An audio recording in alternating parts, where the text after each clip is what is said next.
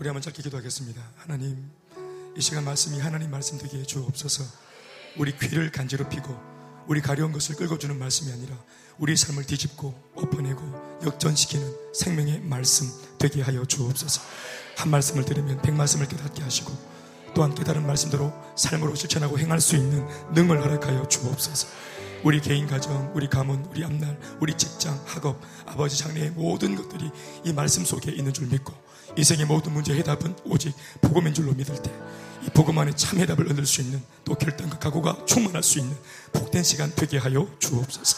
우리 모두 다 마음의 문을 열고 귀를 열어 주님께 몰입될 수 있도록 역사하여 주옵소서. 예수님 이름으로 기도드리옵나이다. 주님 박수하십시오. 예, 우리 같이 한번 따라하겠습니다. 친히 듣게 하라. 한 번 더. 친히 듣게 하라. 할렐루야. 오늘 목회자가 말씀을 전하지만 여러분들이 친히 전하는 예수님의 음성으로 여러분들이 들을 수 있고 또 영적인 유익이 있기를 주님의 이름으로 축원합니다. 제가 훈련마다, 훈련할 때마다 참 귀담아 들었던 메시지 중에 한 가지가, 뭐 성경에 있는 말씀은 아니지만 어, 어떤 사람은 대로 줘도 말로 쓰는 사람이 있고 말로나 주는데도 대로밖에 못 쓰는 사람도 있다. 이런 말씀을 제가 훈련받을 때 우리 강사 목사님으로부터 많이 들었습니다. 그래서 어, 말로 주셔도 더 큰 말로 듣고 또 대로 주셔도 또 더 큰 말로 듣고 뭘 주셔도 더 큰 말로 받아갈 수 있기를 간절히 그런 소망하는 마음으로 말씀을 이렇게 대했던 제 나름대로의 그런 각오의 그런 기억들이 있는데 오늘도 여러분들에게 그런 각오와 결단이 있길 바랍니다. 주님이 말씀하시면 됩니다. 예, 주님이 말씀하시면 됩니다. 그리고 아무리 힘들어도 내 귀에 주님의 음성이 들리면 소망이 있는, 있는 시기입니다. 하나님의 말씀이 들린다, 귀에. 예, 세상은 늘리고 막 요동치고 비바람이 불고 또 비쟁이가 찾아오고 막 난리가 나고 또 몸도 아프고 또 관계도 상하고 뭐 손에 잡히는 거 아무것도 없고 막 그렇게 충만한 막 마음에 그냥 염려, 걱정, 근심이 충만한 가운데 있다 할지라도 그런 중에도 말씀을 듣는데 말씀이 들린다. 하나님 말씀이 알아듣기고 막 들린다. 아직까지 하나님의 은혜의 때인 줄 믿습니다. 아직 끝나지 않은 것입니다. 오늘 완전히 끝난 줄 알았던 소망 없는 한 여자도 오늘 예수님을 친히 만나서 대화하는 중에 예수님의 음성을 들었어요. 귀로 들은 것이 아니라 아마 마음으로 들은 것 같아요. 그래서 이 여자의 삶에 아주 놀라운 변화가 일어났어요. 오늘 본문을 보면은 이 여자와의 예수님과의 대화가 어떤 내용인지는 적혀있지 않아요. 단지 제자들이 마을 안에 들어갔다가 사마리아 마을 안에 볼일 보러 들어갔다가 볼일을 끝내고 그 볼일은 다른 것이 아니라 예수님과 자기들이 함께 나눠 먹을 양식을 구하러 들어갔어요. 그래서 양식을 가지고 이제 나왔는데 아니 나오자마자 딱 보였던 모습이 뭐냐 하면 예수님과 한 여자가 대화를 하고 있는 장면이에요. 그래서 이렇게 예수님 먹을 것 드리러 왔습니다 하고 딱 가다가 갑자기 열두 명이 다 멈칫했어요.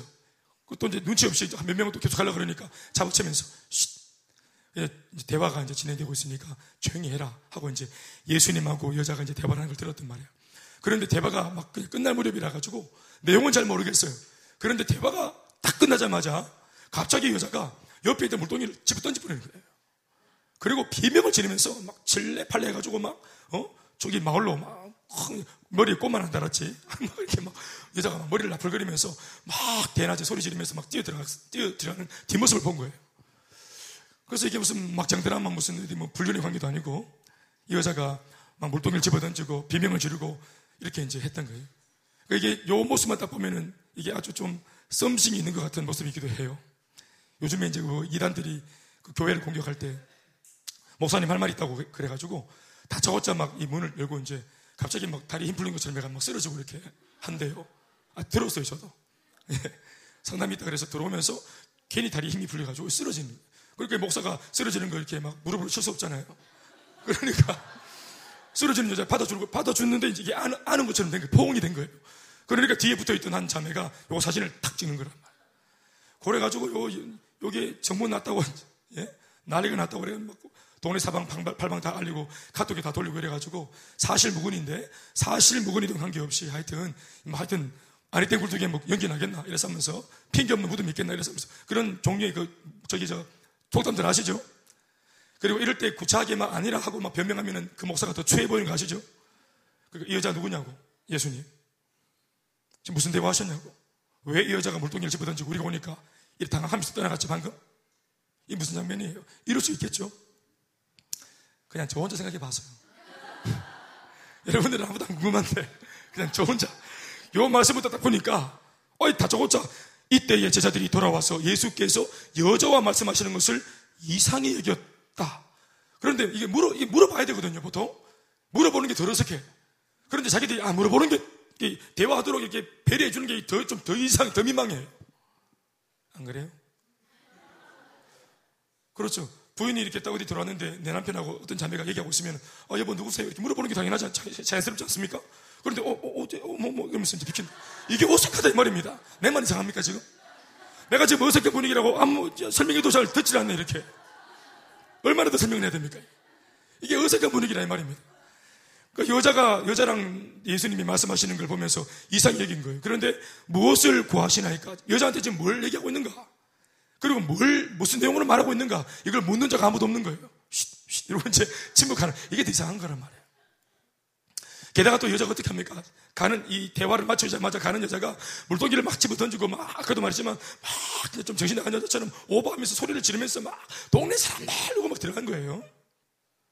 이십팔 절, 이십구 절을 한번 보시겠습니다. 다 같이, 시작. 여자가 물동이를 버려두고 동네로 들어가서 사람들에게 이르되, 내가 행한 모든 일을 내게 말한 사람을 와서 보라. 이는 그리스도가 아니냐 하니. 그랬더니, 이 마을 모든 사마리아 동네 모든 사람들이 다 동네에서 다 뛰어나와가지고 이 여자가 방금 만났다고 소개하고 있는 그 예수 그리스도가 아니냐 했던 그 그리스도 이 그리스도 예수를 다 한번 만나보겠다고 호기심 충만해가지고 전부 다 마을 밖으로 뛰쳐나왔어요. 그러니까 뭔가 이 여자의 제자들의 입장에서 우리가 좀 봐야 돼요. 말씀을 여기서부터 한 게 이유가 있단 말이에요. 원래 이야기는 우리가 잘 아는 말씀이에요. 사마리아 여인, 수가성 여인, 이 여자가 예수님 만나가지고 인생을 뒤집었잖아요. 아멘, 아멘. 그 이야기가 어떻게 됩니까? 예수님이 우물 곁에 있는데 지쳐가지고 제자들은 먹을 걸 가지고 들어가고 예수님이 이거 보통 이렇게 오병이어 이런 걸 해가지고 늘 이제 늘 떡 만들고 이렇게 늘 고기 만들고 이런 늘 잡수시는 분이거든요. 먹을, 먹을 게 없다 그래가지고 제자들한테 막 뭐 부탁하고 이렇게 하는 분이 아니에요. 당신이 영급하면 뭐 당장 돌을 뭐 떡을 만들어서 잡수고 이렇게 하는데 이게 이제 복음을 전하다가 얼마나 진이 빠지셨으면은 이렇게 이제 지금 아주 그냥 아주 몸을 용신하지 못하는 그런 가운데 있을 때 열두 제자 모두를 마을 안에 보내가지고 샅샅이 뒤져가지고 먹을 것을 가져오도록 그렇게 했단 말입니다. 그리고 한 명도 옆에 보좌하는 사람이 없이 모두가 다 마을에 먹을 것을 가지러 왔어요. 예수님 지금 상당히 줄인 상태이고 지친 상태입니다. 뭐 하다가 지쳤어요? 복음 전하다가 지쳤어요. 말씀 전하다가 지쳤어요. 영혼을 한 영혼이라도 더 구원하려고 그 복음을 전하고 행복 모임하고 뭐 전도하다가 지치셨어요. 그런데 그 전도하다가 지쳐있는 가운데 아, 좀 쉬다 하자 이러고 있는데 한 여자가 우물가에 물을 이제 길이로 딱 왔는 그 여자를 딱 보는 순간 예수님의 눈에 이 여자의 모든 삶이 다 보이는 거예요. 그래서 이 여자가 다름 아닌 갈급한 영혼이자 인생의 목이 마른 여자라는 것을 알고 그리고 이 여자는 답이 없고 오늘 예수 그리스도는 답이시니까 내가 답인 것을 알고 이 답이신 것을 아는 예수님이 가만히 있지 못하고 벌떡 일어나서 여자에게 마지막 기력을 다해서 내게 물 좀 달라 이렇게 말을 거는데 물 좀 달라고 말하는 것은 어떤 진짜 목이 말라서 그런 게 아니고 이 여성에게 지금 접촉점 예. 말을 걸어서 뭔가 관계를 맺으려고 이렇게 지금 말을 넣은 거예요. 좋은 관계 맺기. 그래서 이제 물을 좀 달라 하고 이제 말을 넣었더니 이 여자가 막 어, 왜 유대인이 남자가 나한테 물을 달라고 하느냐 왜 나한테 아, 대낮부터 수작이냐 이러면서 집시거리지 마라 이렇게 하면서 하여튼 대화가 복잡하게 진행이 되어진 거예요. 그랬더니 물을 못 주겠다 이런 식으로 나오니까 내가 누군 줄 알았다면 네게 물 달라고 말하는 내가 누군 줄 알았다면 네가 물을 줬을 것이요 내가 오히려 네가 주는 물보다 더 귀한 물을 내가 네한테 줄 수도 있었다 이렇게 말하면서 아니 지금 이 물보다 더 좋은 물을 줄 수 있다고? 그 물은 무슨 물인데? 네가 주는 물은 한번 마시면 또 목이 마르지만 내가 주는 물을 마시면 영원토록 못 마르지 않는 놀랍고 신비한 물이다. 물 한 컵, 두 컵을 주는 게 아니라 네 배에서 아예 그냥 물이 나온다. 내가 정수기를 막 달아주겠다. 물을 한 컵, 두 컵이 아니고 그냥 바로 막 이렇게 막 달아주겠다는 거야. 네 속에서 물이 나올 것이다. 세상에 그런 물이 어딨노? 네 속에 내가 우물을 달아주겠다. 이 세상에 그런 우물이 어딨노? 아, 그런 기술만 하면 줘봐라. 그런데 어떤 물을 말하는지 모르겠지만 잘 모르겠지만 여기에 있는 이 우물이 역사와 전통을 자랑하는 우물이라는 거예요. 야곱의 우물. 그 수천 년 전 바로 아브라함의 손자 이삭의 아들 야곱 그 유명한 야곱 야곱이 직접 손으로 직접 핸드메이드 직접 파서 만들어 놓은 야곱의 우물. 우물이 이름이 있어요. 야곱의 우물. 역사와 전통을 자랑하는 야곱이 팠으니까 여기에는 뭔가 하나님께서 은혜를 주셔가지고 이 물은 뭔가 기운이 남다른, 이 물을 마시면 막 그냥 피부가 땡, 땡땡해지고 모공이 좁혀지고 뭔가 신비한 물, 이런 뭔가 좀 샤머니즘적인 이런 어떤 의미를 사람들이 그렇게 이제 같이 부여하면서 신봉하는 그런 우물이었거든요. 그런데 이런 야곱의 우물보다 더한 게 있나? 아, 이러고 이제 얘기를 한 겁니다. 그랬더니 예수님께서 내가 네게 주는 이 물을, 물은 그런 야곱의 우물보다 더 귀한 것이다. 네가 영원토록 목마르지 않는, 네 인생 전체가 해갈의, 해갈의 기쁨을 얻는 놀랍고 신비한 물이라고 말하고 있습니다. 야곱의 우물과 아, 비교할 수 없는 영예의 물이다. 네 인생의 만족이 참만족의 물이다. 아멘입니까? 그러니까 이 물에 대한 얘기를 하니까 이 말이 이제 안 먹히니까 이 여자가 당황스러웠는지 모르겠지만 또 얼머버리고 있는 거예요. 그런 게 어딨냐고. 그러면서 뭐 계속 못 알아듣고 있으니까 예수님 뭐라고 말합니까? 네 남편을 데려오라고 말하지 않습니까? 그러니까 여자가 또 놀래가지고 남편이 없다 합니다. 이 여자한테 제일 큰 아킬레스건이 뭐냐 하면은 남편이거든요. 남편은 없는 겁니다. 남편은 없는 거예요. 왜냐하면 지금 여섯 번째 남자와 살고 있는데 이게 정확한 결혼 생활인지 아니면 어, 가정 생활을 하고 있는 유부남을 꼬여가지고 그렇게 지금 남자랑 살고 있는지 아직 뭐 확신이 뭐 뭔가 좀 정체가 불분명한. 그런데 조금 우리가 힌트를 얻을 수 있는 것은 뭐냐 하면 이 여자가 사람들과의 접촉을 깊이 했다는 점으로 봐서 뭔가 사람들이 볼 때는 죄인 같은 느낌을 받는 그런 여인이었어요. 뭔가 정결하지 못한 여자, 지조가 없는 여자, 이런 취급을 받는 여자였어요. 그래서 지금의 이 남자와의 결혼 생활이 어떻게 만나진 것인지 모르겠지만 그러나 뭔가 떳떳하지 못한 모습이었다. 여섯 번째 남자입니다. 그래서 이제 예수님이 남자, 남편 데려오라 그러니까 이 여자가 남편이 없다 합니다. 그랬더니 예수님이 그래, 네가 남편이 없다고 말하는 그게 옳다. 네한테 남편이 없지. 지금 여섯 번째 살고 있는 그 남편, 사실은 정확하게 정상적으로 결혼한 것이 아니니까 네 남편이라고 할 수 없지. 그러니까 네 말이 옳도다. 이러니까 여자가 완전히 기절하는 거예요. 자기가 숨겨놨던 치부, 사람들이 아무리 인정하라고 그렇게 늑달처럼 달려들어도, 증거를 대가지고 막 달려들어도 끝끝내 자기가 오리발 내밀고 아니라고 우겨, 우겨, 우겨고 왔던 그 자기만 아는 치부, 아, 이거를 갑자기 물 달라고 대화하던 예수님, 이 예수가 갑자기 자기 집을 완전히 까발려 드러내니까 완전 개망신인 겁니다. 그래서 너무 당황한 나머지 물 얘기하다가 남편 얘기하다가 갑자기 여자가 화제를 돌리죠. 뭐라고 말합니까? 갑자기 예배 얘기합니다. 당신은 유대인인데 하나님 말씀에 당신들은 아마 예루살렘에서 예배 드리는 것이 정통적인 예배라고 말하고 우리 사마리아 동네에서는 바로 이 동네에서 여기에서 예배 드리는 것이 옳다고 말하는데 이곳에 있는 그리심산에서 드리는 예배가 진짜냐? 당신이 있는 그 예루살렘에서 드리는 예배가 진짜냐? 너는 어떻게 생각하노? 이러면서 갑자기 신학적인 논쟁을 딱 이제 글먹거립니다. 자기 개인적인 사생활 들춰지니까 이게 막 갑자기 막 자기가 되게 헷갈리니까 두려우니까 신학적인 논쟁. 신천지가 왜 잘못됐습니까? 왜 하나님의 교회는, 어머니 교회는, 어머니 하나님은 왜 잘못됐습니까? 그러면서 왜 어, 주일날 예배 안 드리고 저, 저 토요일날 예배 안 드리고 주일날 예배 드립니까? 뭐 이런 것들, 그러니까 신학적인 논쟁들. 왜 하나님은 선악과를 만들었습니까? 갑자기 지금 자기 문제는 지금 삶에 남자들이 많고 지금 정상적이지 못한 삶 때문에 이 사는 것이 고달파가지고, 아니 대낮 정오 열두 시에 사람들이 모두가 다 오침하는 그 시간에 물을 들어올 정도로 사람의 눈을 피해가지고 뭔가 대인관계의 기피증을 가지고 있는 이 여자가 자기 마음속에 개인적인 삶에 문제가 그토록 많은데 무슨 신앙적인 고민을 한단 말입니까? 예전에도 제가 말씀을 드렸지만 제가 복음을 전해드리는 어떤 한 부인이 진짜로 삶에 문제가 너무 많아서 너무 힘겹고 어려워가지고 만나서 얘기를 하는데 제가 이제 하나님을 믿고 변화되어진 제 이야기를 했거든요. 하나님에 대한 어떤 그런, 뭐 제가 무슨 뭐 조직신학, 뭐 구원론, 뭐 또 죄론, 인간론, 뭐, 뭐 이런 거, 뭐 재림론, 이런 거 말한 거 아니에요. 제가 무슨 뭐 신학적인 어떤 그런 뭐, 뭐 내용을 말한 거 아니에요. 하나님을 변증하고 변화하고 뭐 그런 거 말한 거 아니에요.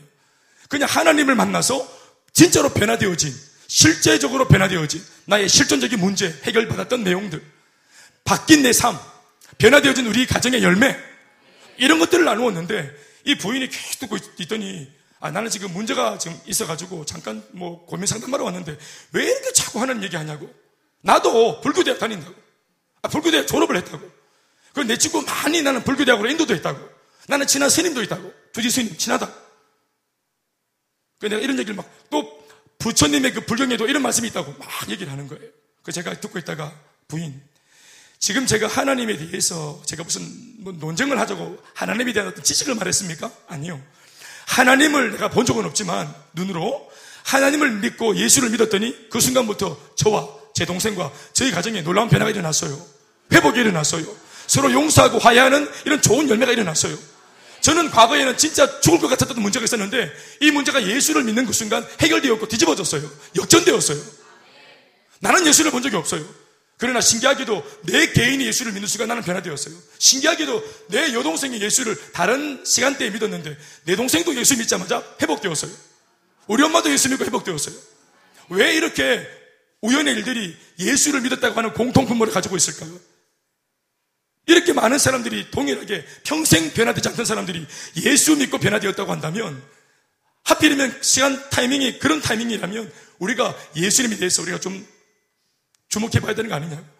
당신은 지금 부처를 변하고 있고 아는 스님을 말하고 있지만 내가 말하는 것은 그 예수님이 변화시키신 나의 삶이라. 그러니까 어설프게 석가모니 변화하지 말고 정말 석가모니를 신뢰한다면 석가모니를 통해서 변화되어진 당신의 열매와 삶을 말해보라고.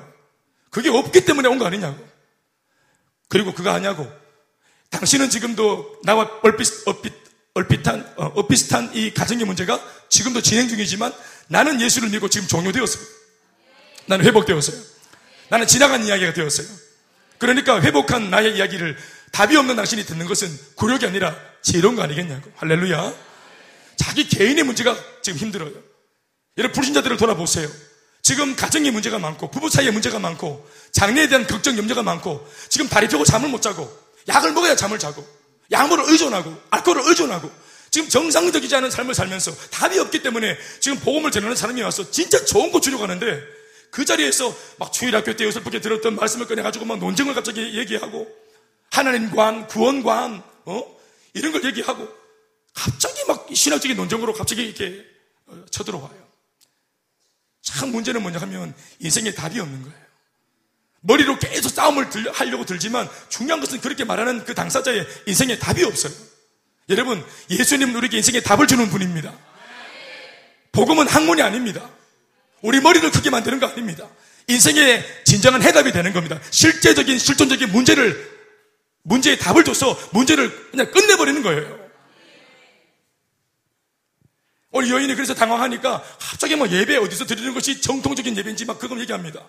그런데 예수님께서 하나도 헛소리하지 마라 이런 말 안 하고 그 여자가 막 계속 핸들을 대화의 핸들을 이리 돌렸다가 저리 돌렸다가 대화의 핸들을 계속 그냥 인정사정 없이 그냥 이렇게 불규칙적으로 돌려대는데도 예수님이 그 대화에 다 응해주시면서 차곡차곡 하나님께서 답을 해줍니다.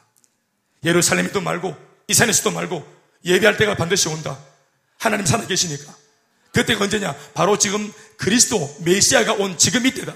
지금부터는 너희 사마리아인도 나도 예루살렘도 아니고 그리심 산도 아니고 어떤 산도 아니고 따로 장소가 있는 것이 아니라 신령과 진정으로 마음으로 드리는 예배가 있는 곳에 주님이 함께 하신다. 축복된 곳이 따로 있는 게 아니고 오늘 예수 믿고 내가 발 디디는 곳이 축복된 곳이다. 그러니까 그것이 지나간 한때로 족하다. 이제는 내가 왔기 때문에 새 시대가 열렸다. 새 시대가 도래했다. 쓸데없는 소리 하지 말고 나를 믿어라. 나를 믿어라. 머리로 감당하지 말고 마음으로 믿어라. 여자가 완전히 녹초가 되었어요. 내가 보니 당신은 완전히 선지자입니다. 그러고 이제 예수님을 마음에 영접하고 오늘 그 대화가 마칠 무렵, 그래서 여자의 마음속에 지금 내면 속에 막 놀라운 기쁨들이, 내가 지금 대화하고 있던 분이 오라 오라 이분이 처음에는 좀 용한 분인 줄 알았대. 말하는 걸 들어보니까 오, 그 다음에는 아, 좀 범상치 않은 분, 철학을 하셨나 도를 닦으셨나.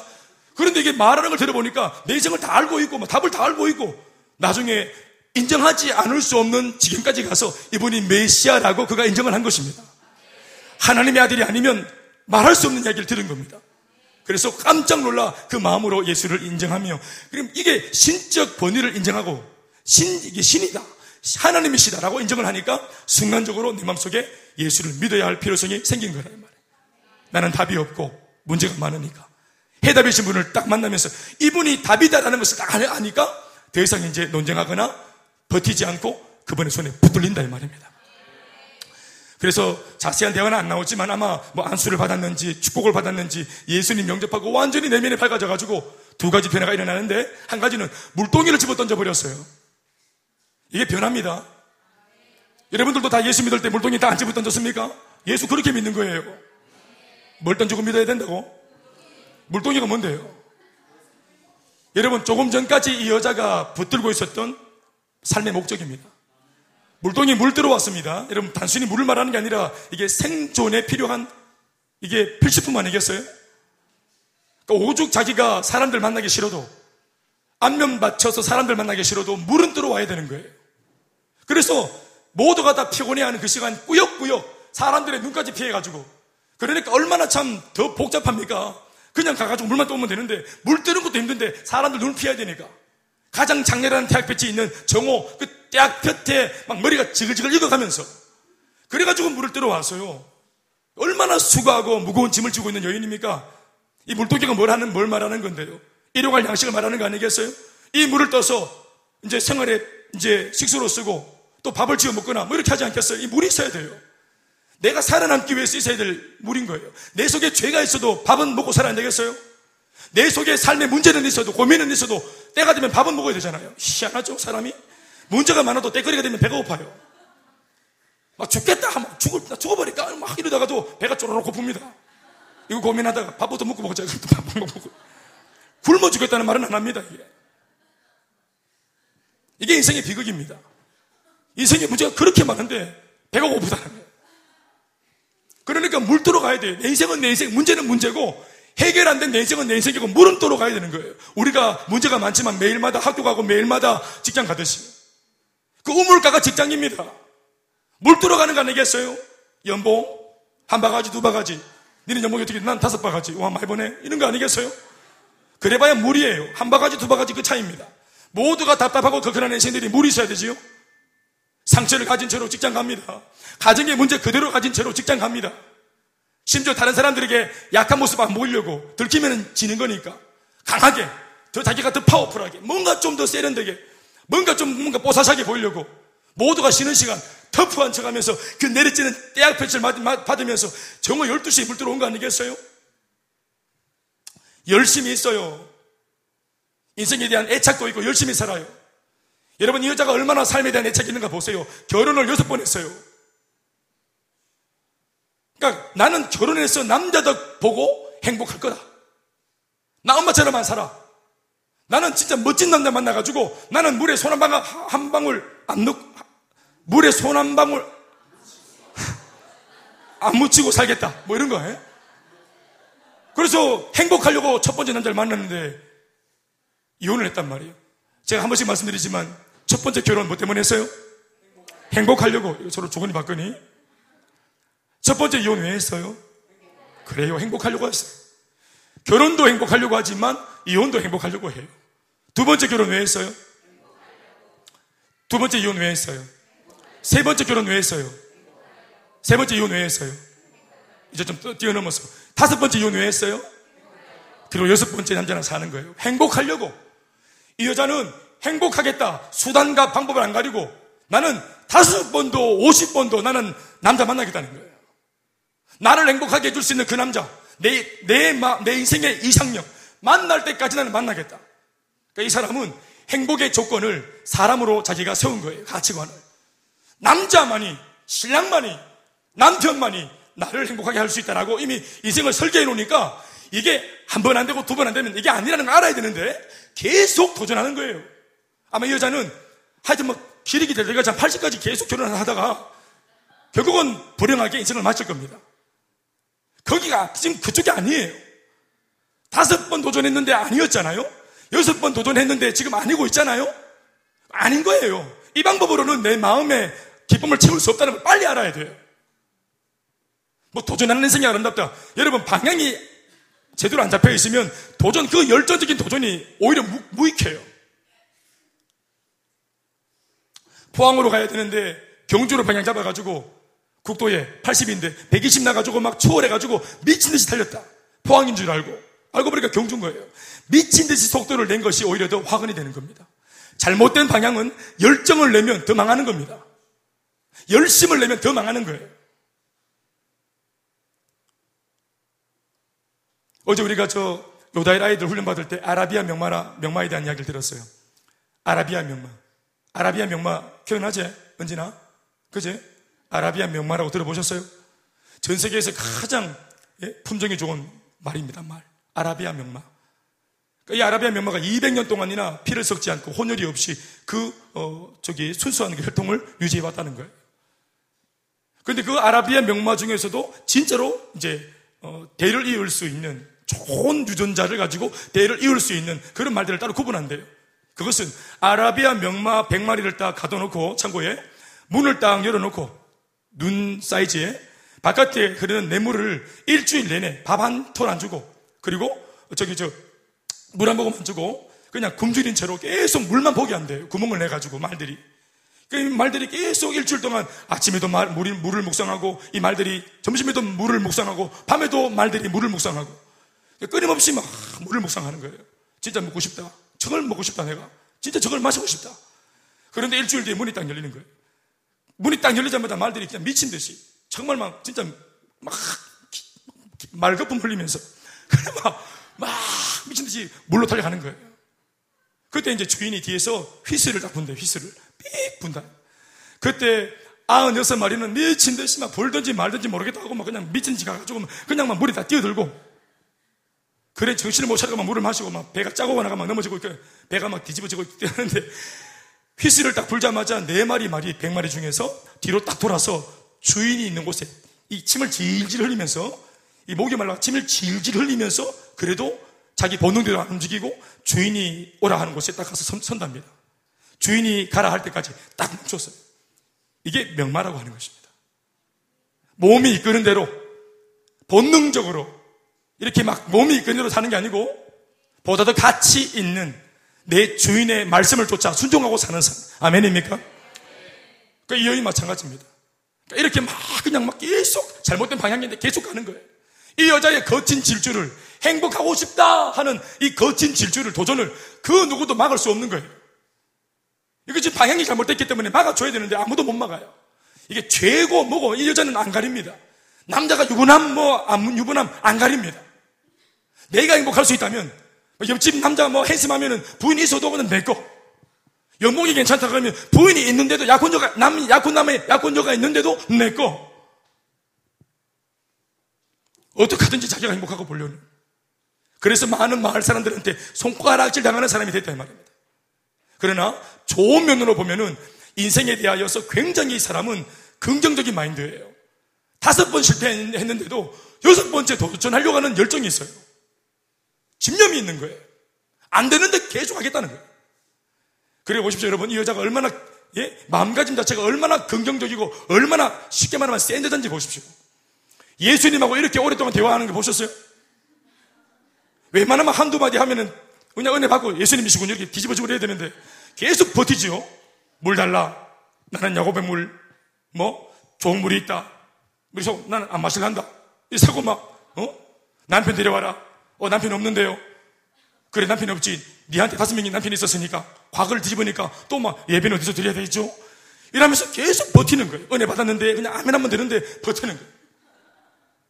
주일 예배 일부 예배 드리고 은혜 받았는데 그럼 무너지고 회개해야 되는데 버티는 거예요. 오후 예배 또 막 버티고 아침에 큐티도 버티고 말씀이 쫙 회개하라 회개하라 버티는 딱 버티는 거예요. 어? 계속 버티는 거예요. 머리로 머리로 계속 버티는 거예요. 사랑하는 여러분, 주님 앞에 터프가이가 소용이 없습니다. 하나님이 내게 말씀하실 때 내 치부를 드러내실 때 나를 죽이려고 하는 게 아니에요. 나를 살리려고 하는 겁니다. 이 여자가 계속 곡해하고 오해하다가 나중에는 결국 이 예수님의 진정성을 깨닫고 완전히 뒤집어지잖아요. 그래서 물동이를 어떻게 합니까? 던져버리잖아요. 삶의 목적이 달라진 겁니다. 물뜨면서 살지 않겠다는 겁니다. 이제는 갈릴리 바다에서 물고기 잡다가 예수 만난 베드로가 갈릴리 바다를 박차고 나온 것처럼 이렇게 짜부라드는 인생으로 내 평생을 이 무한반복 매일마다 태양볕을 받으면서 이 정오에 이 장렬하는 태양볕 속에서 사람들 욕먹고 뒤통수에서 구지렁거리는 소리 들으면서 그래도 나는 괜찮다 하면서 이렇게 버티면서 그렇게 살면 안 돼. 지금은 내가 내 힘으로 악으로 깡으로 감당이 되니까 버티는데 나도 늙어요.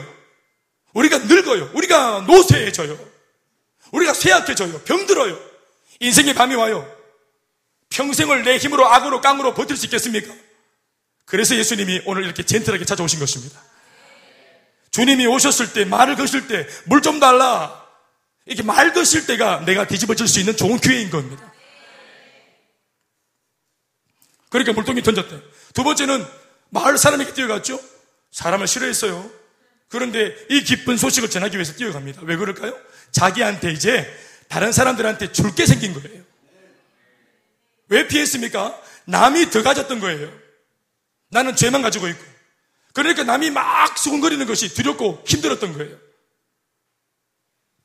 김영 집사한테 누가 이렇게 바보야 이러면 김영 집사가 열받습니까?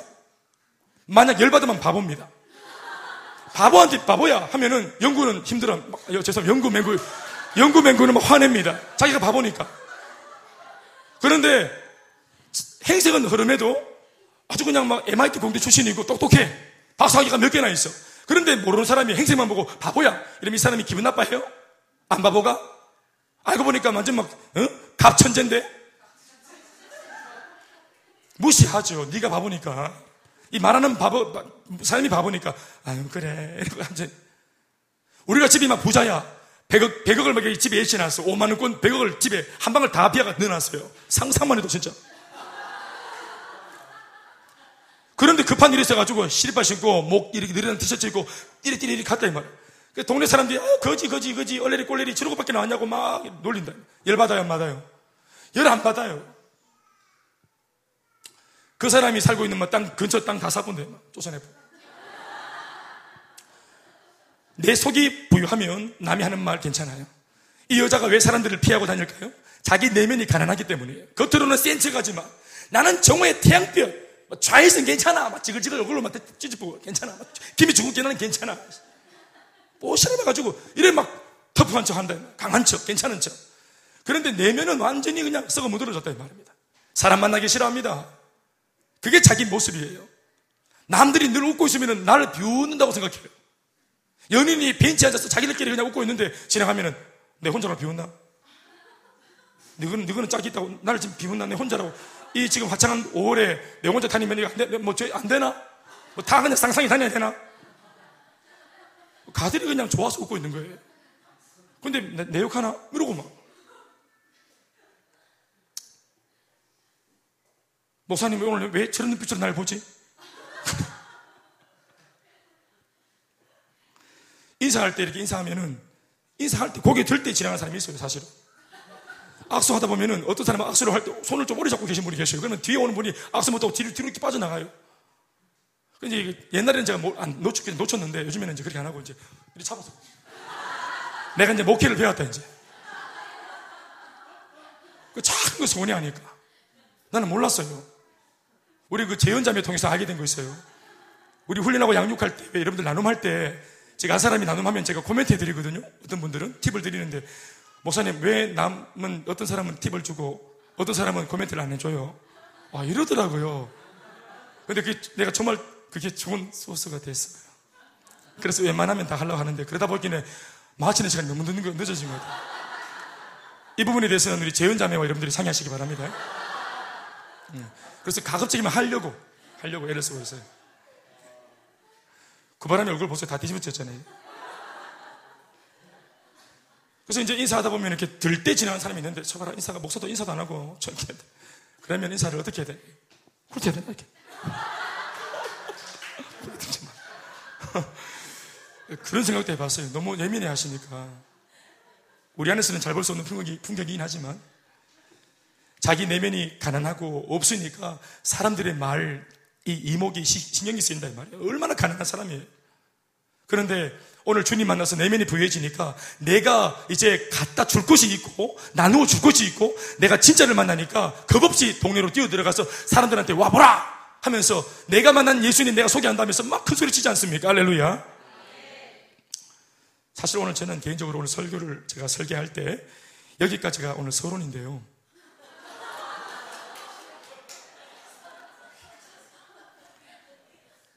제자들이 예수님과 여인의 대화를 목격했다. 요 한 줄 지금 설명하고 있는 겁니다. 제 원고에. 한 여자가 물동이를 버려두고 목적과 그리고 상처가 회복되었습니다. 아멘입니까? 인생의 목적이 회복되었습니다. 방금 설명드렸죠? 또 할까요? 마음의 상처가 회복되었죠? 아멘, 아멘. 그래서 동네로 들어가는 물동이를 던지는 물동이와 동네. 따라합시다. 물동이와 동네. 예, 물동이는 잘못된 목적, 그리고 동네는 자기가 가지고 있는 상처, 이런 것이겠죠? 그런데 이 두 가지가 회복되어서 다 감당할 수 있게 되었어요. 할렐루야. 그래서 사람들한테 간증했습니다. 와보라 그러면서.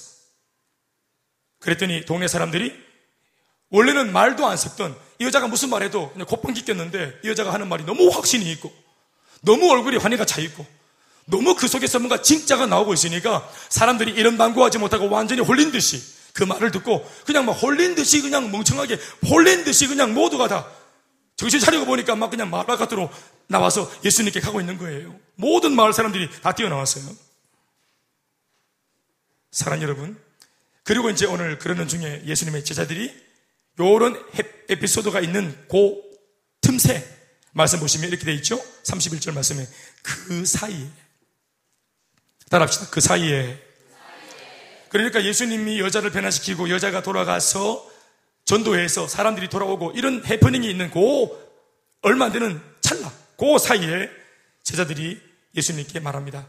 예수님, 지금 시간 없으니까 빨리 이거 음식 빨리 잡수시고 빨리 기력 차려가지고 또 우리 또 일해야 되니까 빨리 도시락 잡수세요. 그랬더니 예수님이 나한테는 너희들이 알지 못하는 먹을 양식이 있다, 이렇게 말씀하십니다. 같이 말씀 읽어보죠. 삼십이 절 말씀 다 같이 시작. 먹을 양식이 있느니라. 너희가 알지 못하는 먹을 양식이 있다, 이렇게 말합니다. 그랬더니 제자들이, 아, 누가 우리보다 먼저 갖다 드렸는가? 아까 그 여자가 뭐 이렇게 뭐, 뭐 좀 도시락을 드렸는가? 뭐 이러면서 자기들이 이렇게 궁금해 합니다. 그랬더니 그 사실을 알고 있는 예수님이 하시는 말씀 삼십사 절입니다. 함께 시작. 나의 양식은 나를 보내신 이의 뜻을 행하며, 아버지 하나님이죠. 하나님 아버지의 뜻을 행하는 것이 내 양식이다. 또 그분이 하라고 하신 그 일을 이왕이면 온전하게 하는 것이 내 양식이다. 하나님의 뜻을 이루는 것이 내 양식인데 이왕이면 그 뜻을 이루는 그 일을 내가 온전하게 할 것처럼, 이것 때문에 내가 이 땅에 왔다. 난 아버지 하나님의 그 하라고 하신 일을 하기 위해서 나 지금 이 땅에 존재한다. 사랑하는 여러분, 예수님의 말씀이 뭐냐 하면 단순히 그냥 내가 지금 배 안 부르다 괜찮다 이런 말 하는 게 아니고 나한테 있는 이 양식 너희들도 가져야 한다고 말하는 겁니다. 오늘 예수님이 하신 말씀은 참 중요한 말씀인데 예수님이 알고 있어요. 뭐를? 예수님은 내가 이 땅에 존재하는 이유가 뭔지를 군더더기 없이 아주 명확하게 알고 있습니다. 지금 예수님 컨디션 안 좋아요. 인간적으로 볼 때는 뭘 할 수 있는 상황이 아니에요. 오죽 금진이셨으면 열두 제자가 먹을 걸 가지러 갔겠어요?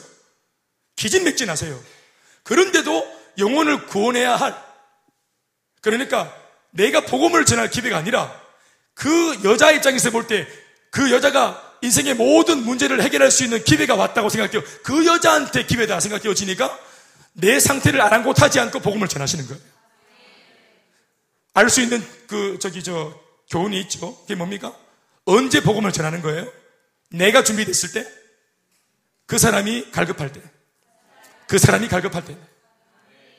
예수님은 여러분 또다시 갈 수 있지만 이 여자는 지금 예수님 오늘 아니면 못 만나요. 왜요? 예수가 그리스도인 것을 몰라요. 복음을 몰라요. 그리고 이 여자는 지금 소외되어 있어요. 누구도 여자한테는 복음을 전하지 못해요. 게다가 사마리아, 그 죄인이라고 말하는 사마리아 동네에서도 사마리아인들도 싫어하는 죄인이에요. 그러니까 죄인 중에 상죄인입니다. 누가 있는 사람한테 복음을 전하겠어요? 복음을 주변 사람들이 발견했다고 하기로서니 이 여자한테 복음을 전하기 만무해요. 그러니까 예수님 보실 때 오늘 내가 여자를 만난 이 시점, 내가 복음을 전하지 않으면 이 여자한테는 기회가 없는 거예요. 복음을 전할 찬스가 왔다, 내게 왔다가 아니고 이 여자 입장에서 나를 만난 게 기회인 겁니다. 이 말 이해하시면 아멘 하십시오. 우리가 행복 모임을 할 때, 내가 어떤 사람을 만날 때 우리 입장에서 복음 전할 기회가 온 게 아니고 그 사람이 나를 통해 복음을 듣고 살아날 기회가 온 겁니다. 그 사람한테 기회가 왔습니다. 교회가 존재합니다. 세상이 구원받을 기회가 우리 교회 때문에 지금 있는 겁니다. 이 땅에 있는 교회들 때문에 세상이 구원받을 기회를 가지고 있는 겁니다. 그게 아멘 하십시오. 그러니 이 땅에 교회가 있어야 합니다. 우리 직장에 내 혼자 예수 믿고 있다, 무슨 말입니까? 서글프다, 이게 아니고 여기는 신우에도, 신우에도 없나? 이게 아니고 회식 때마다 정말 힘들겠다 이게 아니고 여기 있는 모든 불신자들이 예수 믿는 사람이 내밖에 없기 때문에 이 사람들한테 내가 기회인 겁니다. 내가 이 회사에 들어온 게 이 사람들한테 뭐라고요? 기회라 이 말입니다. 우리 가정, 가문 전체에서 문중에서 나 혼자 처음 예수 믿었다. 우리 집에 이제 놀라운 소망의 불이 일어난 겁니다. 크게 아멘 하십시오. 그들에게 기회입니다. 그래서 예수님이 자기를 돌아보지 않고 그들 입장에서 찾아가셨다 이 말입니다. 내 입장을 돌아보면 지금 전할 수가 없어요. 내가 지금 준비되었는가? 지금 내가 막 마음이 알딸딸하고 내가 성령이 충만하고 또 오락하는 사람도 있고 가면은 기꺼이 복음을 제발 좀 돌려주세요 이러는 사람이 있고 내 주변에 또 음식 한, 한 끼 먹일 수 있는 돈도 있고 시간 있고 돈 있고 건강도 받쳐주고 성령 충만하고 그 사람도 오락하고 이런 경우가 있습니까?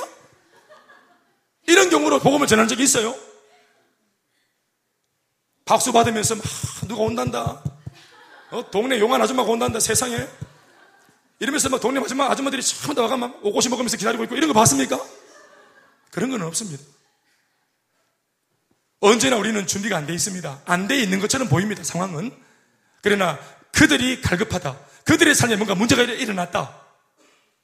부부 관계에 어떤 그런 균열이 일어났다. 위기가 감지되었다. 아이들이 불안해한다. 어떤 질병이 찾아왔다. 경제 문제가 찾아왔다. 믿었던 사람한테 뒤통수 맞았다. 문제가 생겼다. 여러분, 그때 그 사람들이 만나고 있는 그 환경이 기회입니다. 우리가 가면 그 사람들한테 좋은 선물이 주어진 거예요. 제자들은 와서 라삐어 잡수소서. 그들은 오직 도시락밖에 없습니다. 벤또. 나름대로는 열심히 합니다. 여러분 도시락 오전 오, 정오 열두 시에 여자는 물 들어왔지만 이 제자들은 바가지로 갔어요. 피차 어려워요. 피차 어려워요. 정오 열두 시에 나그네도 남의 집 문 두들기면 반칙입니다. 그 시간에는 팔레스타인 개념에 진짜로 손님이 오면 안 돼요. 그래서 정오 열두 시쯤에 그 옛날에 누구예요? 그 아브라함이 쉬고 있다가 천사들이 왔을 때 막 대접한 거 있죠? 그 아브라함이 칭찬받은 이유가 뭐냐면은 그런 시간에 대접 안 합니다. 그런데 아브라함이 손 대접하기를 그런 시간인데도 그런 열악한 조건인데도 기쁘게 대접했잖아요? 그래서 자기가 부지불식간에 대접하다가 천사를 대접했다고 말하지 않습니까? 아멘입니까? 그 시간에 손님도 오면 안 돼. 그 시간에 신방 가면 안 돼. 목사도 눈치가 없는 거예요. 그런데 제자들이 열두 명이 쫙 이리 막 이리 막 돌아다니면서 막 음식을 그도 왔는데 얼마나 열심히 해. 누구 때문에 그렇게 했어요? 대답하세요. 예수님 때문에 정말 충성된 일꾼 아닙니까? 그런데 아멘이 아니고 보세요. 그들이 나름대로 예수님을 위한 어떤 열정이 있는 거예요. 잘하고 싶은 거. 예수님을 위하고 싶은 거 열심도 있고 관계도 좋은데 그런데 이 친구들하고는 예수님 하신 말씀이 영적인 대화가 안 되는 거예요. 내한테 양식이 있다. 나 지금 배불렀다. 내 방금 뭐 했는데 배불렀게? 너희들이 본 대로 지금 저 여자 회복되었지? 나는 저 여자가 문제 만났다가 내 만나서 복음 듣고 회복되고 기뻐서 돌아가는 저 뒤통수만 봐도 나는 배부르다. 이게 내 양식이다. 오늘 꽃배기랑 묻어 나는 할렐루야. 나 오늘 배불렀다. 이걸 말하고 있는데 제자들은 못 알아듣는 거예요. 어, 그건 그거고 빨리 도시락 뭐 잡수셔 잡수셔 와라바시 막 열고 그래가지고 잡수셔. 우리도 마찬가지예요. 영적인 게 안 통한 교회에 열심도 있고 열정도 있고 잘합니다. 또 목사하고도 친하기도 하고 인간적으로 친하고 오래되고 우리 다 사이좋게 지내고 참 좋습니다. 그런데 영적인 대화가 안 되는 거예요. 영적인 대화만 들어가면 바로 졸아버립니다. 막 밥, 밥 잡수십시오. 저도 좀 먹겠습니다. 하고 막 이렇게 막 음식 얘기할 때는 막 눈에 불이 막 나오는데 영적인 얘기하면 자꾼다. 아이스 브레이크 할 때 신나게 했는데 셀리다가 기도하자 하면 막 기도하다가 자꾼다. 아이스 브레이크 할 때 잠깐 살아있다가 쭉 죽어보네. 주기도문 할 때 부활하고.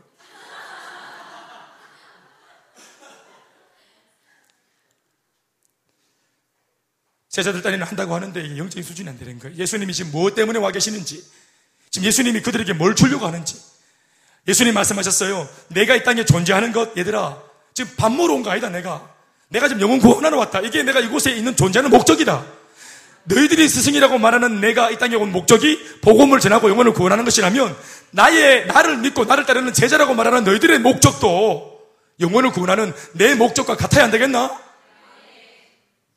공동체니까 스승과 제자들의 비전과 모여있는 목적이 같아야 된다 이 말입니다.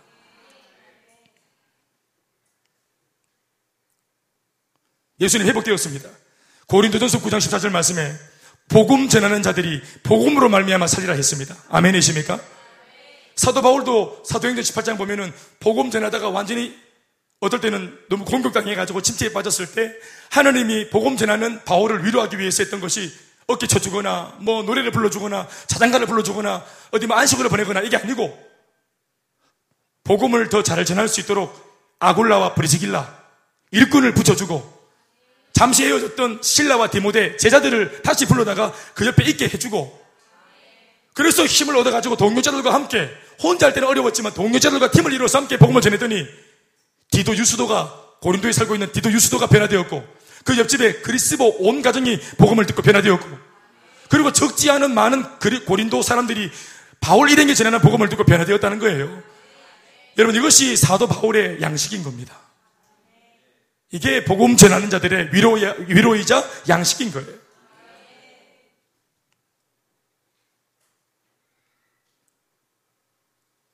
일전에 막 옛날에 막 뜨겁게 살았던 사람들이 있어요. 복음을 전하고. 그런데 그분들 예를 들어서 이제 잠 좀 쉬겠다. 아, 교사하다가 또 셀교사 하다가 아니면 또 뭐 음, 셀리더 하다가 아니면 국장 하다가 좀 잠깐 좀 쉬겠다고 한 타임 딱 쉬면은 이분들이 가만히 사실은 좀 쉬게 둬도 사실은 되는 게요. 본인들이 못 견딥니다. 이게 불같이 쓰임 받다가 몸이 쉬는 게 쉬는 게 아니라 이 말이에요. 영혼이 계속 불타기 때문에. 순종하는 게 진짜로 어렵지만요. 순종을 그렇게 억지로라도 하다가, 하다가, 살, 하다가 살, 살, 사는 사람은 순종을 안, 하, 안 하게 되어질 때 해방을 느끼는 게 아니라 은혜를 받으면 순종이 땡깁니다. 충성이 땡긴다. 그런데 충성할 데가 없고 나를 불러주는 곳이 없고 순종을 요구하는 것이 없고 이게 진짜 비참한 거예요. 우리 청년들의 비참함이 뭡니까?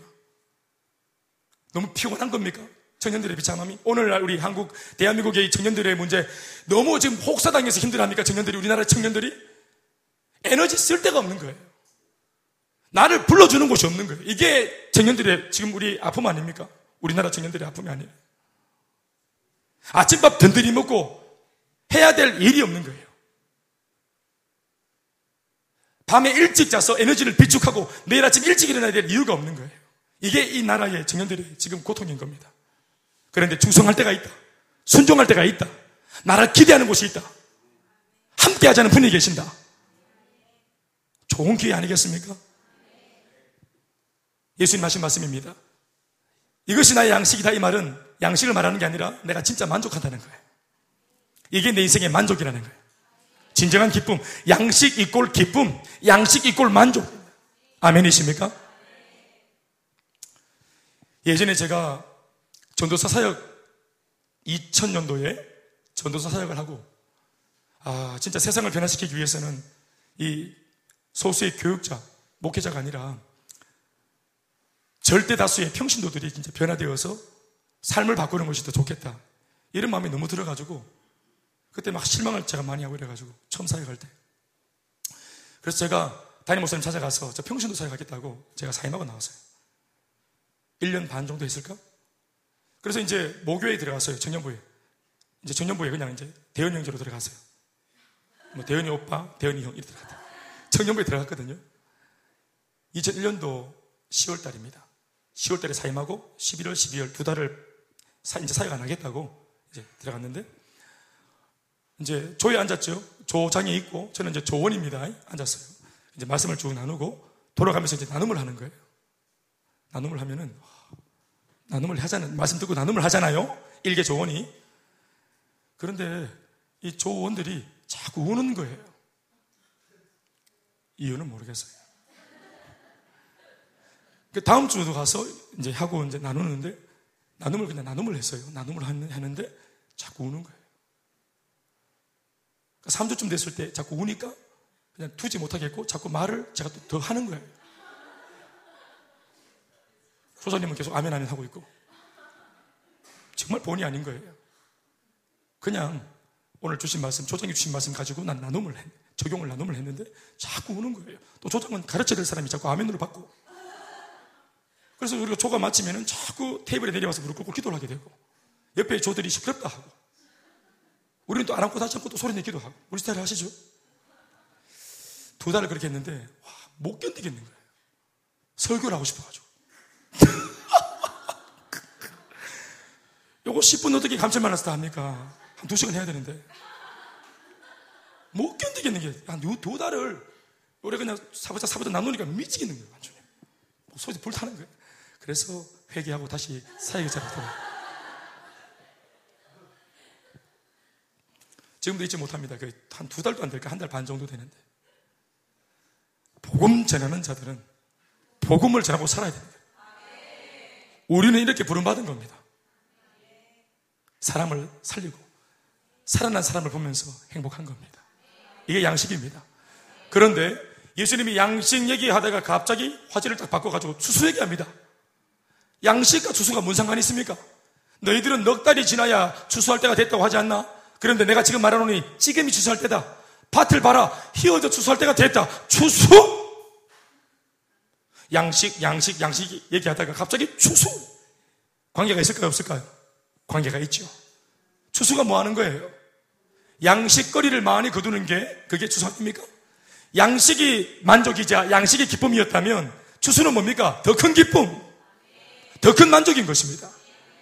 밥 한 그릇, 두 그릇 이게 아니고 이 밥을 할 수 있는 쌀, 쌀이, 쌀이 있는 그 저기 휘어진 오곡, 백과, 이렇게 합니까? 뭐 어떻게 말합니까?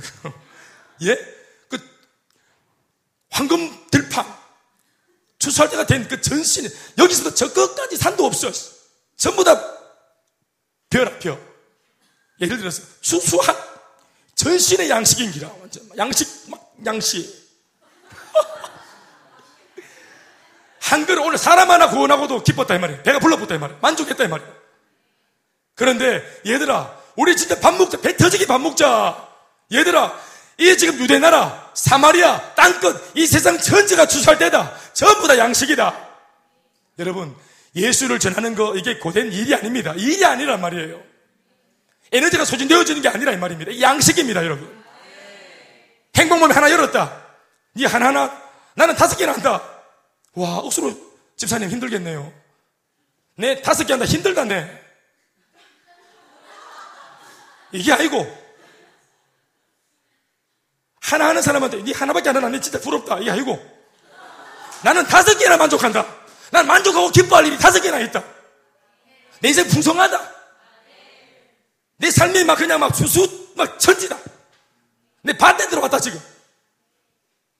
밥상 하나 차려놓고 거기서 깨작깨작 막 밥 숟가락 넣고 말 또 한 오십 분 하고 또 밥 먹고 막 말 또 한 이십 분 하고 그리고 또 시금치 하나 들어가 먹고 이렇게 하는 게 아니고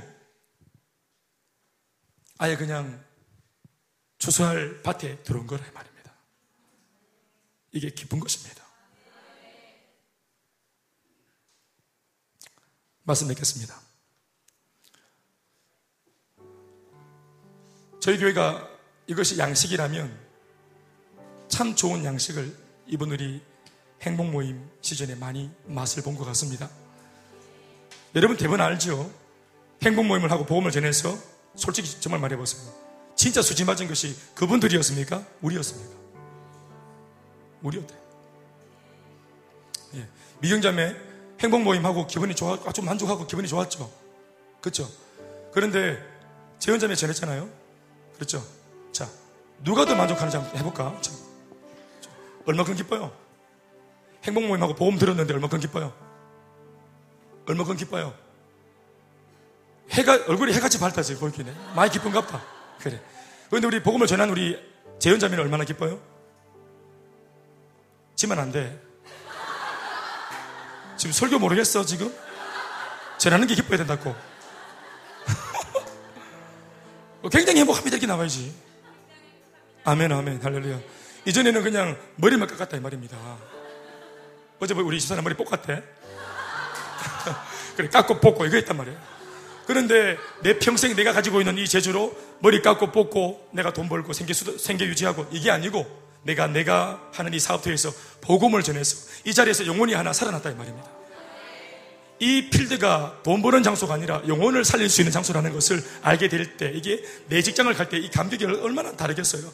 직장을 똑같이, 가, 똑같이 가는 직장이에요. 이재현 샵, 거기 똑같이, 똑같이 가는 거예요. 거기 물리적으로 똑같이 저기 있어요. 그런데 똑같은 집에서 나와가지고 똑같은 직장에 몸을 담고 똑같은 시간에 퇴근할지라도 이제는 머리 깎고 뽀뽀하러 가는 그런 이제 일만 하는 게 아니라 이 말입니다. 그러니까 내 인생이 짜부라들었습니까? 풍성해졌습니까?